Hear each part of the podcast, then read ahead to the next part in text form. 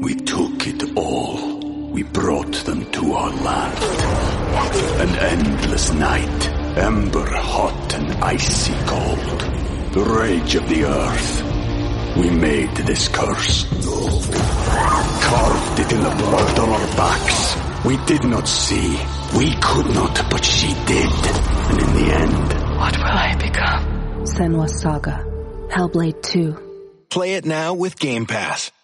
Welcome to the 5 o'clock show. It's time for Common Sense. Now, it's Cats and Cosby with John Catsimatidis and Rita Cosby, standing for truth, justice, and the American way, bringing common sense to the world. Now, here's John Catsimatidis and Rita Cosby. This is John Catsimatidis. Well, we're here, and my God, is the world changing? And I, I got to tell you, what happened last night was really crazy, Rita.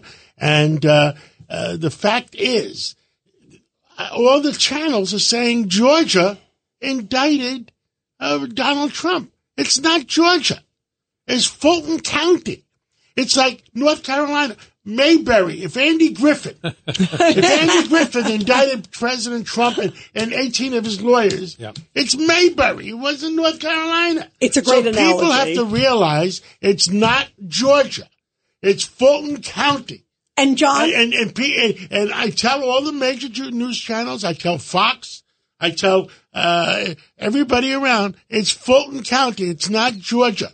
And it's also uh, the same place, John, where they leaked the same indictment a few hours earlier before the jury had even deliberated and voted. So what does that tell you? And by the way, in the studio, coincidence. in, in the studio, we have uh, uh, Judge Richard Weinberg and we have Craig Eaton, uh, Common Sense Democrat, Common Sense Republican. And let's go to Kimberly. I understand she's on. And i- i- is Mayberry, North Carolina, next? Yeah, absolutely. Let's go to Kimberly Guilfoyle, of course, advisor to President Trump. Uh, Kim, this is amazing. You just heard John's analogy. It is a perfect one saying that, listen, eh, what is this open season? Like any little DA, wherever they want to be in the country goes after Trump now? Yeah, it's unbelievable. It's a three ring circus, but let me tell you something. Um, what an embarrassment this is for law and order and for justice in our country, where this uh, politically motivated and also looking out for you know personal gain and fundraising off of this. She clearly has big aspirations, trying to make a name for herself, using her office in an inappropriate way. Um, and this is all just election interference because they know they can't, you know, beat President Trump. But this ridiculous operation that they have running there puts out the, on the docket the indictment before the jury has reached its finding and finished deliberating. How insane is that? Well, I and, mean, and, and how un-American, Kimberly Guilfoyle, un-American. And how illegal. How illegal that is, Kimberly. How can they put it out before the jury votes on it? It's ridiculous. Yeah. It's, it's unbelievable. I mean, that's what people are just so outraged about even today and with good reason. But, you know, you know, my father-in-law facing over seven centuries behind bars. This is how insane this is. It's adding up now to like 712 years, oh, and six months in prison for all 91 counts. Like, it's, you can't even make this up. I mean, um, you know, this is the true election interference because they're doing all of this. Not even John Gotti, okay, faced four indictments, you know, at the same time. It's one after the next. This has never even happened, um, you know, in American political or legal history. But, you know, ultimately, I think that all of these, and I agree with my friend Alan Dershowitz, that even if there's convictions on any of these, they will be thrown out, you know, on appeal because there is no substances, uh, you know, facts and evidence to back these charges up. And it's just turned into a complete, you know, kangaroo court. Uh, we might as well be, you know, Venezuela at this point. And, you know, we just got to jail our political opponents, throw them in jail, do whatever we can to stop them. Um, you know, and some of this stuff is like, well, Trump said, tweeted that there was the, um, you know, election, the hearing going on being televised in Georgia. It's like, that is something that's part of a criminal enterprise, that's a RICO violation. I mean, you can't even talk about what's on television or what's being covered. You can't even question in a good way to say, wait a second, I just want to make sure that there's you know, signature verification. We would like that on these to make sure that these are legal and lawful. Yeah, know, and, and Kimberly that we have. Guilfoyle, the thing is, how is that different too? You know, I think about so many of the Democrats that have come out and questioned elections. Um, Like you know, Hillary, yeah. yeah, Stacey Abrams, remember, didn't even concede in Georgia, same state. I mean, the double standards. How is the family holding up and how is the president holding up? No, he's holding up really well. He's actually in remarkably good spirits. Um, you know, he's very strong. He's very resilient, and I think it's just really backfires like reverse kryptonite. He's just even more determined to see this through. He's undaunted by this. He knows it's just a witch hunt, and these are sham indictments. He'll be right about this, like he's been right before. Whether it was, you know, the Mueller investigation and you know, Russiagate and uh, the Ukraine phone call and all the nonsense, and then it just takes time to unravel the truth. But I'll tell you something, we'll get to the truth a lot faster when he gets in in 2024, and when he says, "If you come for me, I'm coming for you." Good, good, good. Because guess what? There has to be, you know, the restoration of law and order and justice, and you know, the Right belief now, in strength Kimberly, our justice you know, in this country. We, we, we we love you. There's no law and order. We're living by the law of the jungle right now. The, I, I can't believe where the ethics of all the lawyers has gone. Yeah, and No, by the way, and going terrible. after attorneys too. Not, Yeah. not, not all Going the, not all the lawyers. Some, some of the lawyers. violating attorney-client privilege, Right. 18 co-defendants, 41 charges there. It's it's unbelievable to me, and they try to do this to anybody that's around. Well- we all have to go in and testify and spend That's so much why- money for that- January that's 6th. why- It's a mess. Kimberly, that's why I came up with the joke. Mayberry, North Carolina. You know, everybody, we we all know Mayberry. We know Andy Griffith, uh, and, and it, it, it's a joke. I mean, it's it's not Georgia. It's Fulton County, a small county. So all the major networks should stop using the word Georgia. Yeah. It was particularly troubling to me, Kimberly. It's Richard Weinberg. Is that they're going after the president's lawyers, so they're making them co-conspirators in a RICO count. Yeah, what lawyer would want to That's represent? right. They're trying to chill the ability of their political opponents to have adequate legal representation, which is a real threat to our country. Kimberly, we're going. We're, we're going to go right now. We're going to go to Newt Gingrich right now. Who know nobody knows Georgia better than Newt Gingrich. Let's go, uh, uh, Rita. Yep. And Kimberly, thank you very much for joining us. We love you, Kimberly. Thank you. All right, all the best. Thank you for your support. Thank you so much. And let's go to Newt Gingrich, of course, who knows Georgia well, former House Speaker. Um, Newt, this is an amazing moment. Your thoughts to this and, and what this means to American justice or lack thereof. Well, I don't know. That's an amazing moment. I think what you have has been building steadily since 2015. Uh, you have uh, Democrats who are prepared to destroy the rule of law and destroy the Constitution if that's what it takes to destroy Donald Trump. Uh, you have one of those Democrats is a uh, district attorney in New York, another is a district attorney in uh, Fulton County. Fulton County is about a three to one Biden County, uh, and this particular district attorney has no sense of scruples, no sense of any boundaries. Uh, impaneled an initial grand jury that was absurd, then impaneled a grand jury for criminal purposes, and you you could tell how rigged it was because they accidentally released the indictments several hours before they had the grand jury vote. Now, Judge Weinberg in the office, uh, who's been the judge for 15 years, says they could have done that intentionally, then f- forced the grand jury or or or tried to. How do you say it? They're Uh, trying, they're trying. You know, there's an old expression here in New York, Mr. Speaker, which is that grand jury will indict a ham sandwich. In this case, it's even less than kosher, so it's like a, a kosher ham sandwich. The fact is Right. that they leaked it in advance was putting pressure on the grand jury because they were pulling back from putting witnesses in. So the whole sequence of Well, events is very troubling. But but you have you have to ask yourself first of all, why did they suddenly rush past the witnesses they were supposed to bring in this week? That's the reason. What, Yep. what was the impetus? Second, uh, why do we have a spectacle of waiting around? I was on Hannity for two hours, uh, from nine to eleven last night, waiting for the grand jury results to be hand typed uh, by a clerk. I mean, the whole thing. The law law is supposed to have a dignity, a majesty, a sense of uh, you know, power and structure. Uh, this looked like uh, you know, a group of drunks in a saloon trying to set up a lynch mob. And, and by the way, Newt, I was on live uh, when everything was happening here on the radio, uh, and it was unfolding, and I was watching you too. And as it was happening, the one thing I was astounded: the judge had a big screen like Judge so and so, and then DA Fani Willis. It was like a made for TV. I mean, it was it was such yeah. uh, so well, but, undignified. But if that's you could tell how incompetent they were. You don't do a press conference at midnight. I mean, what she should have done was was roll out the indictments, and then uh, this morning about 10 a.m. have a press conference, which would have gotten total national attention. Uh, but but but let's be clear, she is a hack politician who has decided she wants to destroy Donald Trump, just as Jack Smith is a hack lawyer who was repudiated by the U.S. Supreme Court unanimously when he set out to destroy Governor Bob McDonnell.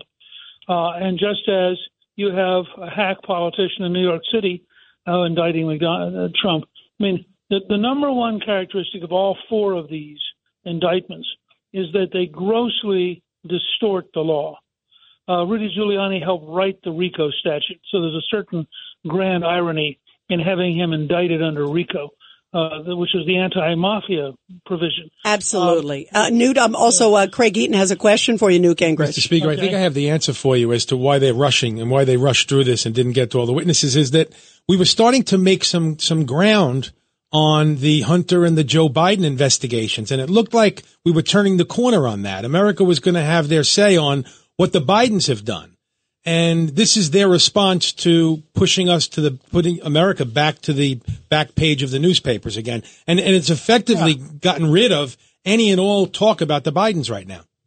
Yeah, well, that that lasts for three days. Yeah. And that that's not going to last for three, for a year. Yeah. Uh, and and that's why this whole thing is goofy. I mean, it's like appointing a special counsel on Friday who was an utterly stupid appointment that had already totally screwed up the case. Yeah uh, with Biden. And you couldn't imagine a worse appointment. So um, yet they thought they were being clever. Newt, what can uh, Americans do? What can people do? What can Trump do to get justice? Well, I think I think the only way you're going to get. I mean, let, let me just start and say I'm. Uh, I, I don't think any of this is surprising. I believe you have an astonishingly corrupt establishment.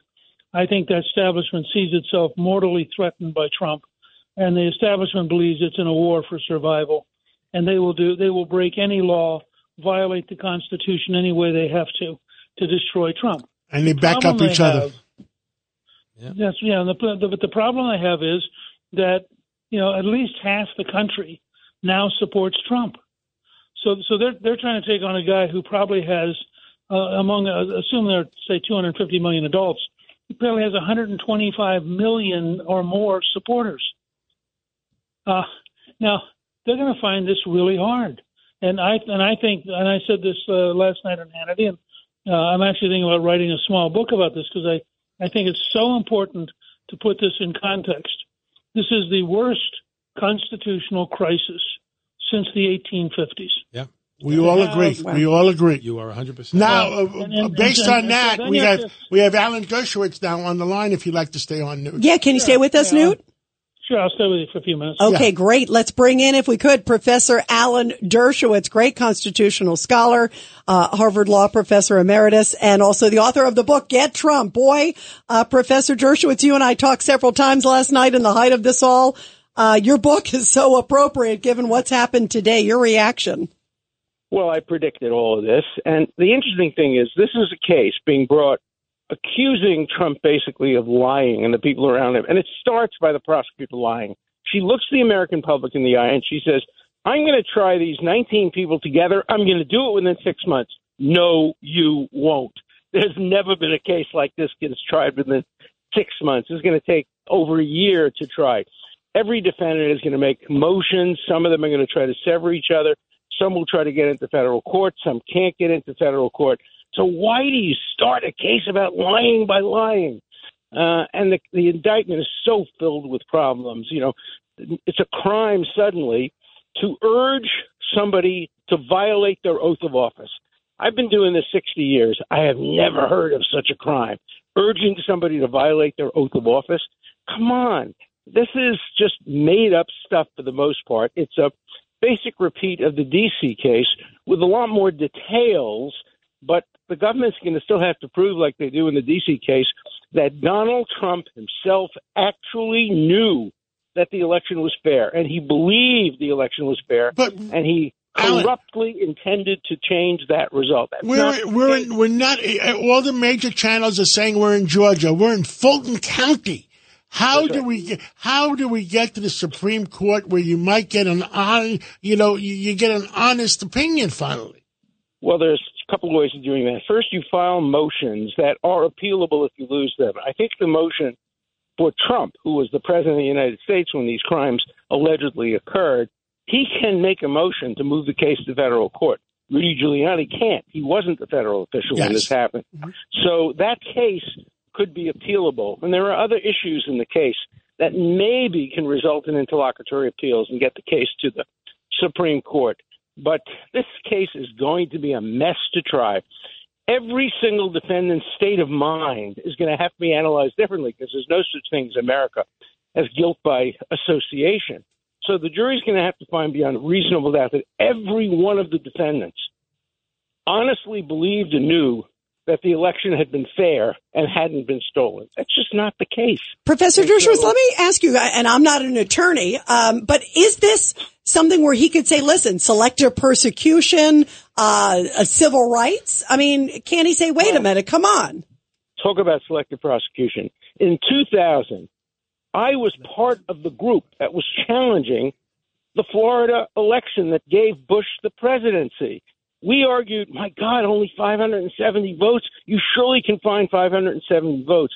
We lobbied, we petitioned, we brought cases to court, we argued about the butterfly ballot, the hanging chads, and everybody praised us for it. I wrote a book called Supreme Injustice, condemning the Supreme Court. I got wonderful reviews for it. Nobody suggested prosecuting me or Laurence Tribe, who was writing memos saying, let's get alternate uh, electors. Let's challenge under the Article 2 of the Constitution, under Article 1. You know, that was regarded as politics. We lost. The courts ruled against us, but everybody said, fine, you did a great job. We lost. Let's move on. That's what should have happened here. Yeah, this is um, eh, to me this is a surreal moment, Professor Dershowitz. Um, and, and yeah, the breadth of it, a, the length of it, uh, Professor Dershowitz. How can a small county in Georgia do this and get recognition, national recognition, international. It's in every newspaper in, in the world. Right it'll now. be on television. It's going to be the only trial, probably, that will be on television. Maybe New York, but New York is a joke uh, of that trial. There's nothing to it. I mean, the Here, joke I was telling, uh, uh, the joke I was telling uh, Mr. Dershowitz was was what's next? Mayberry, North Carolina. I mean, Andy Griffith is going to indict. Yeah, is it open yeah. season for other? You know, to John's point, is it open season for other small DAs across the country to say, "Hey, I'm going to find something." And they will, and they will, and Republican DAs around the country will find things to blame Democrats for. And, you know, of course you'll get a grand jury to indict. The grand jury in this case didn't indict. She indicted. How do we know that? She put it on her website even before the grand jury voted. The grand jury was just a, a rubber stamp in this case, so nobody should take it seriously that the grand jury analyzed the case and voted to convict. No, they didn't. They were told to indict, and they. Yeah. And, and, and, it was exactly, you know, I looked because you and I, I think were even on the air at the time, Professor Dershowitz, and all of a sudden I look at it, it mirrored it exactly. Uh, I mean, to me, that, that is so disgraceful that it came out ahead of time. She rushed things up and then, oh, quote, quote, the grand jury's deliberating. It was already a done deal. The fix was in. Of course. And it always is. Grand jurors are 23 chairs that are moved around by prosecutors and they always do what they want them to do. And, you know, it was intended originally that grand juries would protect defendants. Today, they're not used to protect defendants at all. But this is going to be a difficult case to prove. But if it's conducted in Fulton County, there'll probably be a conviction. The conviction may well occur before the election, and then it'll be reversed. So the, the, the real solution the is President Trump, at the time he was accused of doing what he, what, what he was doing, find additional votes for me, uh, was was a federal officer. He was president of the United States. He can right. go to federal court, and I think that's the answer. Well, that's an answer. Look, if it's in federal court and it's in the same county of Georgia, you may get the same result. Who well, then you go to Supreme Court. Eventually, you go. You get to Supreme Court. Yeah, you got to fight it. Eventually, you do. But boy, I can tell you, it's not fun to be convicted of a crime, to be sentenced mandatory prison sentences. And um, who knows? The judge might even deny bail pending appeal. I By the, it, by the way, uh. Professor, I got to ask you really quick on that point. One second. It is. Can you put Newt back on again? He wants to ask uh, uh, Alan Dershowitz Oh, a good. We got yeah, we got Newt coming in. Oh, we're dialing him back in here. But as we're waiting, real quick, it is mandatory for RICO, right in Georgia? Is that right? Apparently, apparently it is. Um, but uh, you know that too may be unconstitutional because you can't have mandatory sentences if somebody is being accused based on vicarious liability of what somebody else did under RICO or conspiracy. So there are all kinds of challenges that can be made. This is far from a complete case. I'd love to hear the speaker's question. Is the speaker back on? We're just getting him. Here he is. Yep, Okay. we got him. Okay. Uh, Newt former uh, House Speaker Newt Gingrich, you have a question for Alan Dershowitz. Yeah, yeah. I, I, I just want to make a comment and get you to, to respond. You know, I'm a historian, not a lawyer. But what I'm what I'm struck with is you now have what is essentially a lawless system. The New York indictment is lawless. Uh, Yeah. Jack Smith has a record of being lawless, and and bringing and you know using the 1870 Ku Klux Klan Act as an example of being lawless. The the attorney, district attorney in uh, Georgia proves herself to be lawless, and yet all of these really, and you're certainly one of these really smart guys. All these really smart guys who I admire greatly keep coming back and interpreting it as though it's a matter of law. Uh, I mean, these people are going to cheat every way they can. They're going to rig the game every way they can. And everything all of us have learned in the past about the rule of law is essentially, it seems to me, not operative when you're dealing with corrupt thugs. Now, what, That's what am I we have a missing? system. That's why we have a system of checks and balances. Uh, hopefully, the federal court can check the excesses of the state court, bring the case into the federal court. Ultimately, the Supreme Court is the check of last resort. But you're right. Uh, you know these these are people who are abusing the rule of law in order to gain political and partisan advantage. And ultimately, the voters have to be the, the, the final check on these kinds of abuses of powers. But right now, we're witnessing real abuses of power. And my concern, if I can just for one, Yeah, step go back, ahead, Newt. Yep. I, I well, I got I got concerned again as a non-lawyer because under the rule on in Georgia law, if they can convict Trump on RICO, he gets an automatic five-year minimum sentence, and the governor cannot pardon him. That's and right. I mean, so this is really dangerous, and yet the American people have to find some way to defend themselves against a system that has grown this corrupt. So I'd really like to get Alan to, I mean, to, to think at a grander scale of we're in the we're in the middle of a historic, not a political problem, and I think it has a genuine potential to become a crisis. I agree with you. I think we are on the verge of a political crisis. You know, on my uh, podcast, I award bananas whenever something like this occurs. I was up to three bananas on a scale of 10 toward a banana republic. It's now being raised today to four bananas, and uh, we may get to five pretty quickly. Uh, we're in real trouble. You know, we're not Ecuador where they kill the candidate running against the uh, president, but we're trying to imprison the candidate running against the president. And if you're going to do that, you better have a slam dunk case that everybody agrees to, the way it happened with Richard Nixon. Republicans agreed that Richard Nixon had violated the law. Today, independents, even Democrats like me, don't agree. There is no consensus here because these are creative. Today in the New York Times, my former uh, one of my former students uh, had a piece saying, "Wow, this this this indictment is so creative, so original. That's not what indictments are supposed to be, especially against the presidential candidate. They're supposed to be conventional, by the book, no choice, like the Richard Nixon case. This doesn't meet that standard. Well, thank you, guys. Thank you, uh, Newt Gingrich, former speaker. Thank you, Alan Dershowitz, uh, Harvard uh, uh, constitutional lawyer, and uh, the American people. You, you, they deserve to know. Thank you for letting us know. Yeah, really fascinating. What a great discussion, John. Yes. Let's take that break, and when we come back, we'll see who we have. We took it all. We brought them to our land. An endless night. ember hot and icy cold. The rage of the earth. We made this curse. Carved it in the blood on our backs. We did not see. We could not, but she did. And in the end, What will I become? Senua's Saga. Hellblade 2. Play it now with Game Pass. A common sense recap of the day's biggest stories. It's John Catsimatidis and Rita Cosby. Cats and Cosby on 77 WABC. And we are back here on Cats and Cosby. Our next guest is one of the great political strategists out there. He is president of Sheinkopf Communications and has worked with such clients as Bill Clinton, uh, Mike Bloomberg, and so many more. And joining us is the great strategist Hank Sheinkopf. Hank, uh, a, a great Democratic strategist. he is, and, and by the I way, and a great hear, guy. I want to hear from Hank. You must have been listening between Alan Dershowitz and Speaker Newt Gingrich. Where the heck are we? I mean, this isn't this. uh, Shouldn't we be ashamed of ourselves? We're getting ourselves into this situation. Well, the whole country is going through a cataclysmic event. The question is, you know, does it square itself out? I'm not sure it does.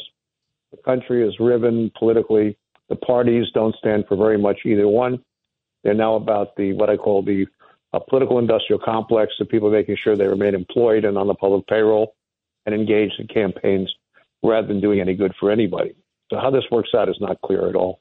Haven't we crossed the line, Hank, too? I mean, this to me, there's something that just in my gut, it, it's so unseemly. It's like the politicization of the justice system on, on steroids. Well, look, I, I'm not going to comment on that particular case in Georgia because I'm not a lawyer and I don't know enough. What I do know is that Donald Trump is uh, likely to be, were the race to be held today, the election, Donald Trump still with all these problems like, would likely to be would likely be elected again president of the United States against Joe Biden. Why? Because people who support Trump do it with great intensity. People who are with Biden don't have the same intensity, and there's a sense that Donald Trump is now a victim of a system that doesn't work, which is not good news for Democrats. Okay, I, I just want to have you repeat that. That's a bombshell, Hank. You believe that that Trump would be elected today? Oh yeah, I do. I believe That he would beat win an election Biden. there. I do. I Now, now, if, if as, that yeah. didn't happen, if President Biden decided to uh, uh, not run, uh, you you were on the other day with a friend of mine, and you were talking about Robert Kennedy. Does he have the credibility to get the Democratic nomination? That's hard, that's not clear yet. I mean, he is uh, he certainly is uh, probably. Well, let me reframe it this way: he is likely, were there be a vote today, to have about twenty five percent or a little bit more, I would guess, of the Democratic Party primary electorate vote. Um, but he's got to prove himself, and he keeps getting himself into these um, these problems of what he intends to say and what actually gets quoted, which tells me that he's got to learn how to speak in a soundbite. But he's an alternative, and if you look at the Democratic Party uh, polling data or da- data on Democratic Party voters, what we see is a an electorate that is dissatisfied with its choices, doesn't feel entirely comfortable, has no has limited use for the Vice President uh, Kamala Harris, and is very concerned about Joe Biden. Simple. Hank, this is Craig Eaton. I'm a big fan of yours for many, many years when we worked together. Um, I have a question. So if not, if not um, Robert F. Kennedy, and if not Biden, I heard the other day someone was saying Mosh- Michelle Obama and, and Newsom. I mean, is that is that Newsom, some- California's is that- in worse shape I- than I the know- I United know. States. Is that is that an option, or is there anyone else out there in the wings that you heard of? Look, there are ter- there are some very highly qualified Democrats. The issue is can they get past the uh, the, the primary voters in those states? And primary primary elections in a presidential campaign are entirely different than uh, any other kind of election. I mean, uh, I- that Iowa would have such significance is pretty astounding when you think about the overall population statistics. In order for Kennedy be, to be successful at all, he's got to be competitive and do well or win in four states Iowa, New Hampshire, South Carolina, and uh, Nevada. Um, you know, can he do it? That's the question he faces. Does he know how to do it? Is the other question. Is he is he set up? Is he organized in a way to do it? Um, if you had, if Trump were to fall apart tomorrow and disappear, would DeSantis win the nomination? There'd be little choice, probably. Could he win the election? The answer is yes. Yes, he could. Wow. Wow. Very interesting. Well, Hank, uh, great to have you on here. And we always love your perspective, And Hank. we, Thank we like, you. We like your opinion uh, more and more. So stay tuned uh, with WABC with us. My pleasure. Thank you, John. All the you. best. Rita, you as well. Greg, Thank be you. well. Thank you, Hank, so let's, much. Let's take let's take a break, and we're going to come back. We're going to be talking about migrants with uh, the commissioner. This is of emergency I mean, services. You know, wow, New big Yorkers, topic. New Yorkers are very much concerned. Let's see what uh, Mr. Iscol has to say. Let's take that break first. When you need mealtime inspiration, it's worth shopping Kroger, where you'll find over 30,000 mouth-watering choices that excite your inner foodie. And no matter what tasty choice you make, you'll enjoy our everyday low prices, plus extra ways to save, like digital coupons worth over $600 each week. You can also save up to $1 off per gallon at the pump with fuel points. More savings and more inspiring flavors make shopping Kroger worth it every time. Kroger, fresh for everyone. Fuel restrictions apply. You're commuting home with Cats and Cosby. Now here's John Catsimatidis and Rita Cosby on 77 WABC. And we are back here on Cats and Cosby. Everybody concerned, of course, about the migrant situation in New York City. And joining us now is the Commissioner of Emergency Management, Zach Iscol. Zach, really great to have you back on here. Give us sort of the update, the status update of where things stand in New York and what locations you're looking at, the costs. There's so much on your table. Yeah, uh, Rita uh, Catsimatidis, sir, it's it's great to be on with you guys, and and thank you for having me back to talk about this critically important issue that is facing New York City. So we continue to get about three to five hundred people a day, um, you know, two to three thousand people a week. Um, we continue to open up sites. And most importantly, we continue to ask our state partners and more importantly, the federal government for support. And that is critically important. You know, I think we talked about this last time I was on, but every time you've got an emergency as an emergency manager, uh, you know, this is written into federal law with things like the Stafford Act. Um, you are supposed to be able to turn around once you've expended your local resources. You see this happening in Hawaii now with the tragedy that's going on in Maui. You see this in Maui is a disaster. They have not released FEMA. FEMA has not released the uh, the uh, military to help.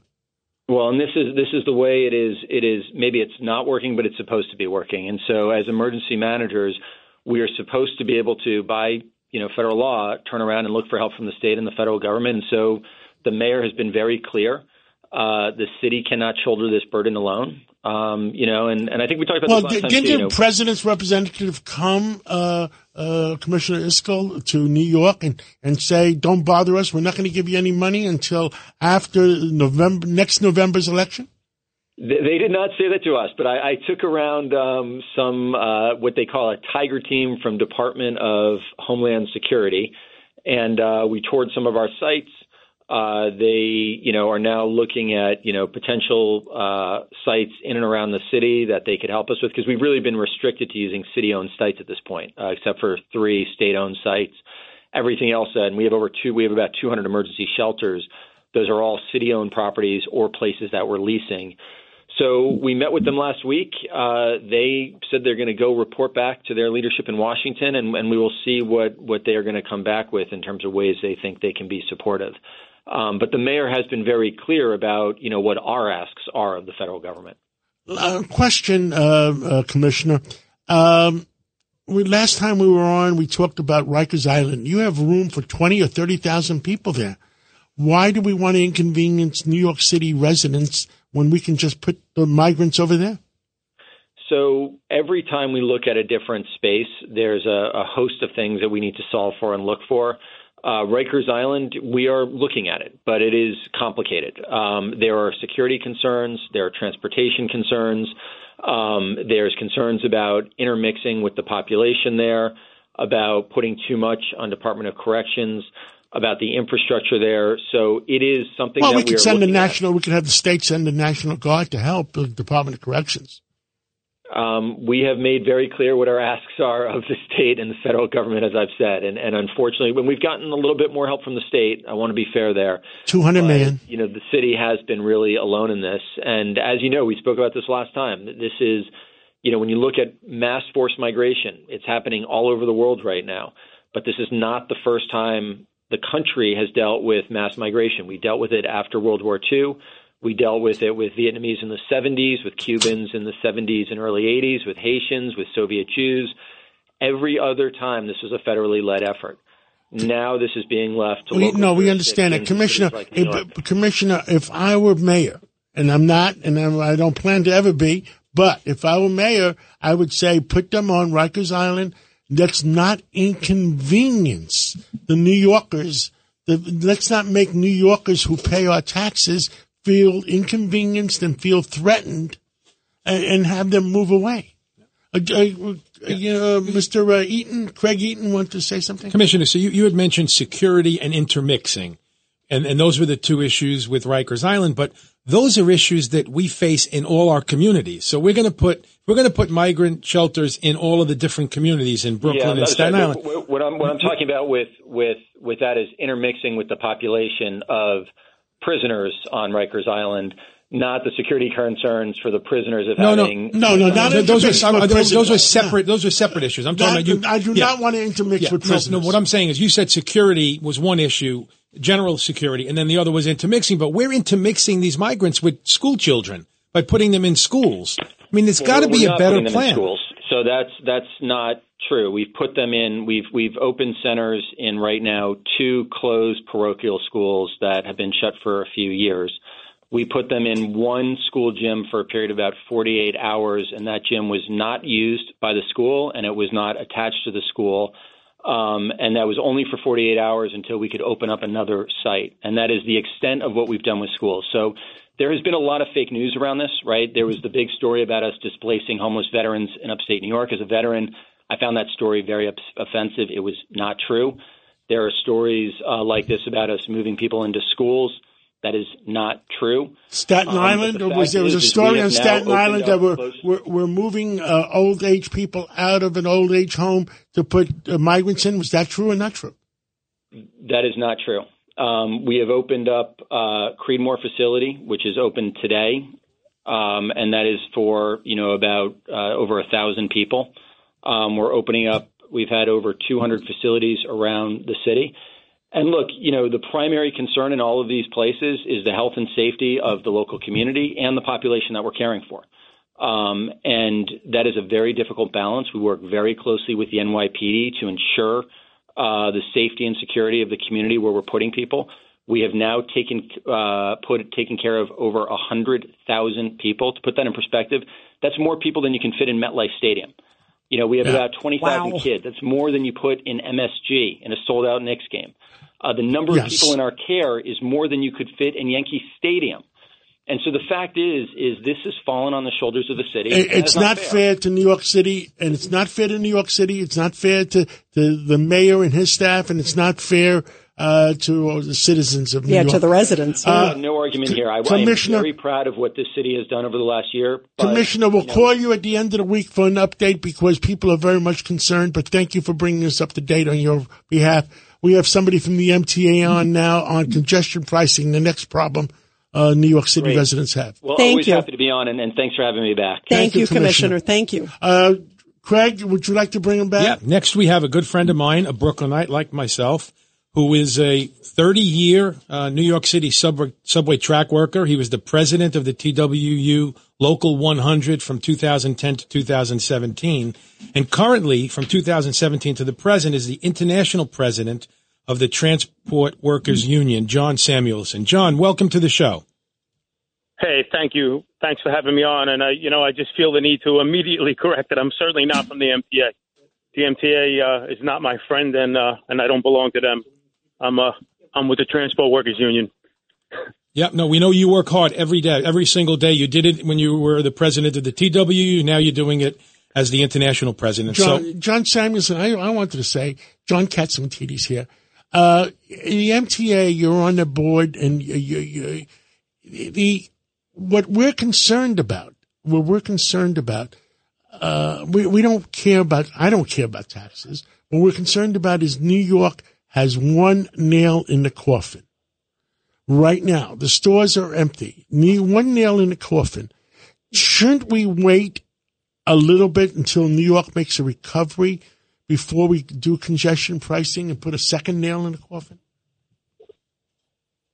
So, so, so that's an interesting question to start off with because it, these determinations were made many years ago uh, with through the New York State Legislature, about five years ago, in fact, or six years ago.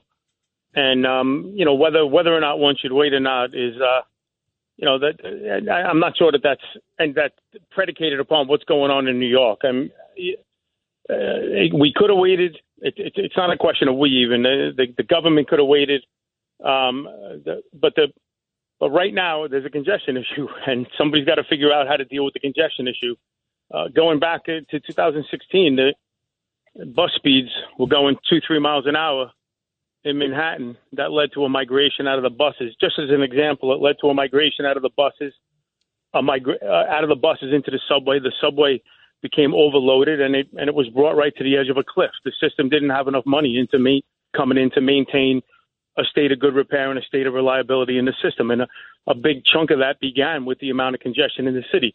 So you know, I, whether it's congestion pricing or whether it's some kind of other structural change, the the idea that that uh, that, it, that the idea that it's good policy to push people onto public transit um, and push them out of their vehicles and try to try to green up the city and try to decongest the city, it, it, it's not bad policy. The, the question of timing is a completely different question. John, this is Craig. You know, one of the concerns I have is that um, I don't think it's it's really fair to say that congestion pricing that as they're proposing is going to push people into the subways because you know what? I'm just going to drive in. I'm going to drive in. I'm going to pay whatever it is, and I think you know right now with the city the way it is, we have all these empty office buildings. It's just giving people more of an excuse not to come into the city. The, the people that used to drive in. So I mean, there's got to be some middle ground where it can help the city and reduce congestions, but not impose a burden on the state of New Jersey and Staten Island and, and the residents uptown where people are going to be parking in front of their homes? Well, just put New Jersey aside for a second. Yeah. Listen, I, I didn't come on here to be some sort of massive defender of the existing congestion pricing scheme that's going on. That's that's not that's not my thing. There were plenty of people plenty of people out there to defend this. The decisions of, of how to implement and the way that they're implementing are, are not mine. They're not the workers. They're not they're certainly not the union's decisions. And but, but John, I know you the, love. the, I know you love New York like I love New York, and Craig loves New York. We all love New York. It shouldn't be about money. What are they going to do? Glom another 500 million, 600 million, 700 million and kill New York? So, so just setting that aside for a second, that the the, the issue you just raised and the, and the one previous to that, there, there was a, a moment in time here to do. It's been coming for quite some time. It's been coming since 2016 or 2017, there's a, a moment in time to really create this this incentive to get onto public transit, uh, to incentivize public transit, and and the, disincentive is the congestion pricing fee. But there's there's there's no kind of uh, reciprocal other side of the coin, great incentive going on here, and I think it's one of the big problems that's occurring. There's no like Craig just talked about getting into his car and driving into the city anyway and just paying the fee, but but this should have been accompanied by an incredibly robust investment in, in express bus service, perhaps the doubling of express bus service, a massive increase in train and bus service and feed feeders to subway stations. There should have been this incredible incentive so that when folks, if they did make a choice, and hopefully they will, to get out of their cars, they would have walked into a subway and bus system that is just so robust and so different that they said, wow, you know, this isn't so bad. But none of that's happening. And that's, I think, that, that is a, a big, big problem with this current plan. And also, also, John, the other thing, too, we need to make the subway safer because people are afraid of, of taking the subway right now. So, I mean, I think that was a great point you just made. They should have some robust plan. And you know what? We're hoping that the city changes their mind. Well, I had dinner, and, Craig. I had dinner with the governor yep. uh, Saturday night. It was a small party, just 12 people, 14 people. And I, I said that too. I mean, the fact is, I said, make sure the people, she says, the, oh, we're a lot safer. She said, the people, I said to her, the people around you, make sure they're not, not lying to you. So the question of the safety in the subway, it's, it's, it's, it's kind of, it's kind of not what the data says. It's kind of what the folks riding the subway say. You know, and, and what a, a lot of the, a lot of the transit discussion goes on by the policy wonks and kind of the hipsters in downtown Brooklyn or on the Upper West Side that uh, that are not ordinary They're not ordinary New Yorkers. They're not out of borough folks that are, folks that are doing blue collar work. They're not the folks that are grinding it out every single day.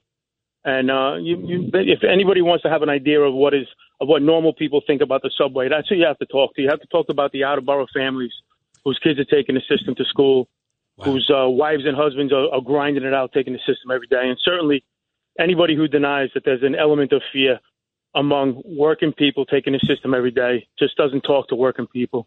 Well, you, you know what, John? Um, we have to go to the next guest, but I just want to thank you. I know you've been working this system for 30 years. I want to thank you for all that you do day and night, 24 hours a day, seven days a week for all these hardworking transit workers union in the city and around the state. They're the John, best. You do a great John job. John Samuelsen, John Catsimatidis, I want to thank you too. It's not your fault, but we have to we have to make common sense decisions.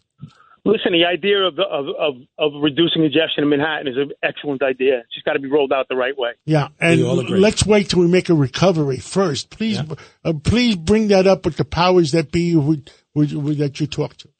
John, send my best to everyone. Thank you so much for coming on this evening.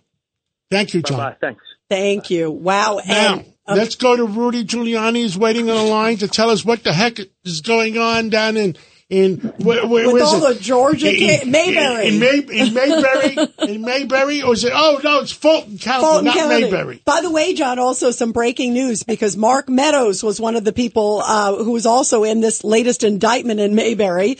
Uh, and Mark Meadows, who's the former chief of staff for President Trump, just filed to seek to move the Mayberry, Fulton County, Georgia Well, he could do that. He was a election federal case. officer at the time, Yes, wasn't and he? he is pushing it to move it to federal court. Yes. Uh, just came out just now. Rudy Giuliani. uh, Rudy is the only one who wasn't a federal officer. Rudy, you're stuck.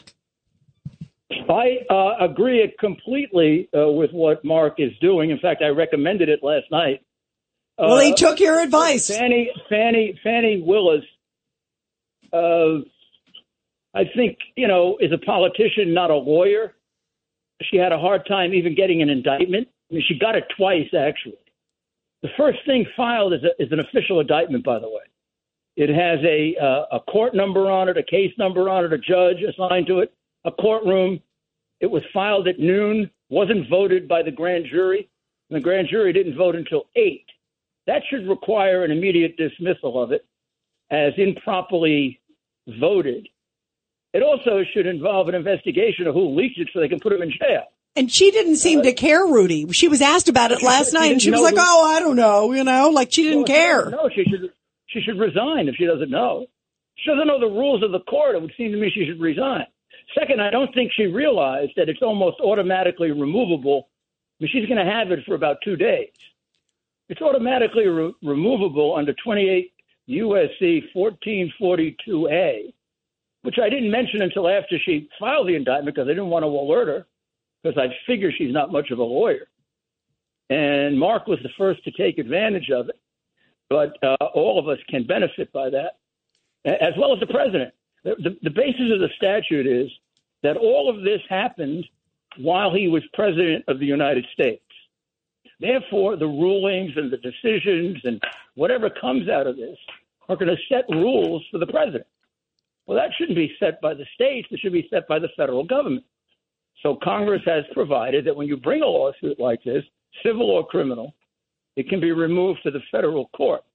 Not only that, they say it has to be construed liberally and broadly, meaning basically you have to do it. And finally, if it's denied, we can appeal it, which, as the judge knows, uh, means we get interlocutory appeal on this. So her idea of a trial in six months is equally as incompetent as the indictment she brought.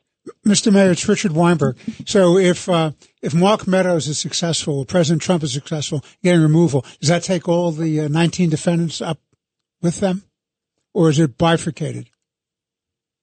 Well, that's interesting. Uh, but it's going to take me. By the way, uh, by the way, can you you- explain what bifurcated means to our listeners? sep- separate it out. Bifurcated means yes. you have separate trials for the different defendants because uh, there might be prejudice to one defendant or another if they're all tried together. Uh, oh, that definitely is going to have to be decided. M- my guess is that every single defendant will want to be in the federal court, given the way she's acted for the last two years. I mean, it's quite obvious this is a political indictment. This may, I mean, they're all obviously political, but she's had this for two years. She could have brought it a year ago. It's a ridiculous indictment because it belongs in federal court, and she got her publicity yesterday.